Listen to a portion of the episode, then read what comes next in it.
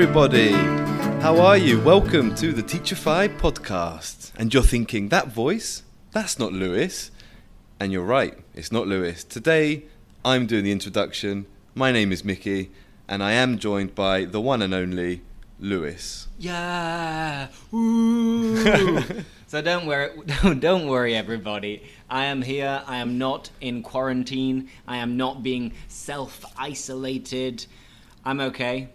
I don't have the virus, and I am fitter, healthier, and happier than ever. You're fit as a fiddle. Exactly. I'm fit as a fiddle.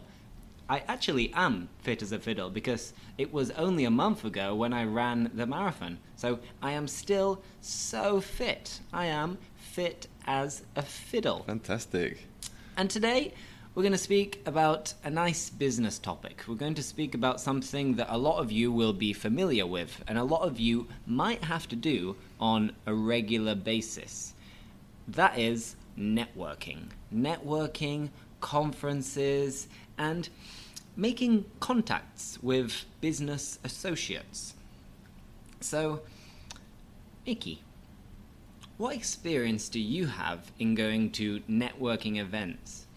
Um, I've got quite a bit of experience, I would say, of going to networking events uh, for the last two, three years since we started Teachify.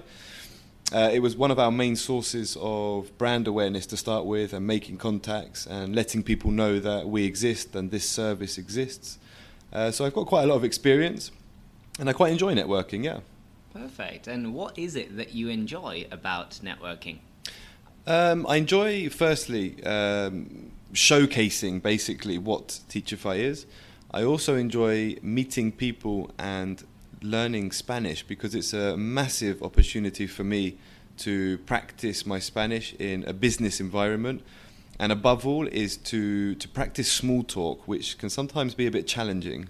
Okay, so um, small talk. Have you done any, I don't know, courses or have you practiced with a private teacher to go over this small talk and practice saying all of these useful expressions in Spanish? I haven't. No, I haven't really practiced. It's just come from trial and error. It's Okay. basically from going to the events, making mistakes, uh, and then the next time improving on those mistakes. Uh, it's the same as learning any language. I think you have to make mistakes to learn. Um, mean, it's, it's the reason why we have a rubber on the end of our pencil, Lewis. Oh, wow. A very nice philosophical statement there. so remember, a rubber is an eraser in American English. Eraser! Exactly. Because we make mistakes and we learn from our mistakes. And in Mickey's case here, he has learned so much from his mistakes in trying to make small talk when going to networking events. Um, does that mean that when you go to networking events that you only speak about little unimportant things like the weather, your family, your interests, or do you focus on business? Not always. It depends. I think small talk is a nice introduction, uh, just to get the conversation flowing and get you know people get used to each other, uh, and then you could talk about various other topics. I personally don't try to sell at the networking events. I use it as an opportunity to build a bit of rapport with potential clients in the future. Um, and it seems to work quite well. I think one of the tricks with small talk, or when you, even when you're as a teacher in a class, is being able to ask questions, showing interest in your students, or showing interest in the person who you're talking to, which is a quality that I think a lot of people sometimes lack. Okay. Um, they don't really, they're not really interested in getting to know the other person, and this is essential because the more information you have on somebody, uh, the better service you will be able to offer them in the future. I think. So in this case, do you find yourself asking a lot more questions than answering them? I think it depends. You know, sometimes you meet a person uh, at an event and it clicks. Okay, And it's like yeah, it clicks, and automatically you, you bond and you have a lot in common, and you can talk, and it's it's as if you have been friends uh, f- for years. exactly friends forever. Yeah. Uh, and other times it's the complete opposite. It, the conversations are very dry, sometimes a little bit awkward. You're finding it difficult to find a common ground. Um, but yeah, it's just a matter of working and a bit of persistency, but also knowing when the other person is just not interested in talking to you and to just saying bye bye. Yeah, so knowing when to give up and knowing when to move on and say, okay, Not give up, just uh, you know, Okay. move move on. just moving on Yeah. to bigger and better things. Yeah. So before we continue and before we move on, you used a couple of words that hmm are a bit complicated. One of them was awkward. Awkward. You said that the conversation can be a little bit awkward. Yeah. What does it mean? awkward is it's just it's a bit it's a very strange conversation there's not really much context to it maybe you're feeling a bit uh, uncomfortable talking to this person so the conversation can be a little bit awkward And on the other hand, you said that sometimes you'll meet someone and you'll just bond. It'll just click. What does it mean to bond? The verb to bond in this case. yeah to bond is just to enjoy each other's company and just really enjoy getting to know each other and and it's it, it's not a big effort to to speak to somebody uh, and it's a two way it's a two way thing it's not just one person talking it's you know it's both directions Exactly. Give and take, ask and answer, and so on. And uh, another question How do you find out about networking events? How do you receive the news that there is going to be a networking event next week, for example? Yeah, well, there's, there's lots of different sources to find out about networking events uh, on social media, for example. We are quite lucky because we form part of an association in the in the Cartuja, so we have a lot of information about upcoming events, not just from the association, but also clients who form part of the association. So any of them that are interesting to us, uh, we can participate uh, and attend, which is, is nice for us. So, um, tell me about the last networking event that you attended, the last networking event that you went to. The last one we attended was to the solar plant uh, just outside Seville, uh, which was really good. We went with another teacher, Jonathan, and it was a very good uh, event for networking. But the one previous to that for us was actually very beneficial because we went to the docks in Seville. Uh, and in the docks, we actually I made contact with uh, with a client from Grupo Active here in Seville, um, and we ended up speaking about the English classes. They ended up wanting English classes, so we started teaching them here in Seville. And recently, last week, uh, from a recommendation, we've also started teaching them English in Madrid because they wanted to continue the same methodology. So this networking event in particular turns out to be very beneficial for us because it's enabled us to expand our service um, and you know prove that we're we're we're heading places. Exactly. We're going in the right direction. Mm. We're going in the right direction. We're taking over Madrid. Let's hope so. Let's hope, hope. so. and um, so you said that you enjoy it. Uh, so do you feel confident when you go to networking events? I think it depends. I think confidence is a huge factor uh, when you go to these events. Uh, but I also think it's important not to be too confident. You have to have a, a nice balance, and I think it's important to be able to read the other person because the other person in front of you might be a bit, you know, a bit shy or they're not as confident. So you need to kind of get to the same same level, be be on the same level. hmm And uh, how do you read their body language? Have you done any courses or have you watched any videos to learn about what I don't know what kind of image or what attitude or what emotion someone is portraying or someone is showing based on their body language? I haven't done any courses, but I do use YouTube as uh, a source of content, online content, uh, and also TED Talks. TED Talks has some fascinating videos about body language uh, and intonation and the way that you speak, um, which is very interesting. So if you like that kind of thing, I'd recommend going on TED Talks because there's uh, a huge bank of material there. Perfect. Sounds good. Sounds Very good. And what about you, Lewis? Uh, how do you feel when you go to these types of conferences or social gatherings? Do you feel uneasy or?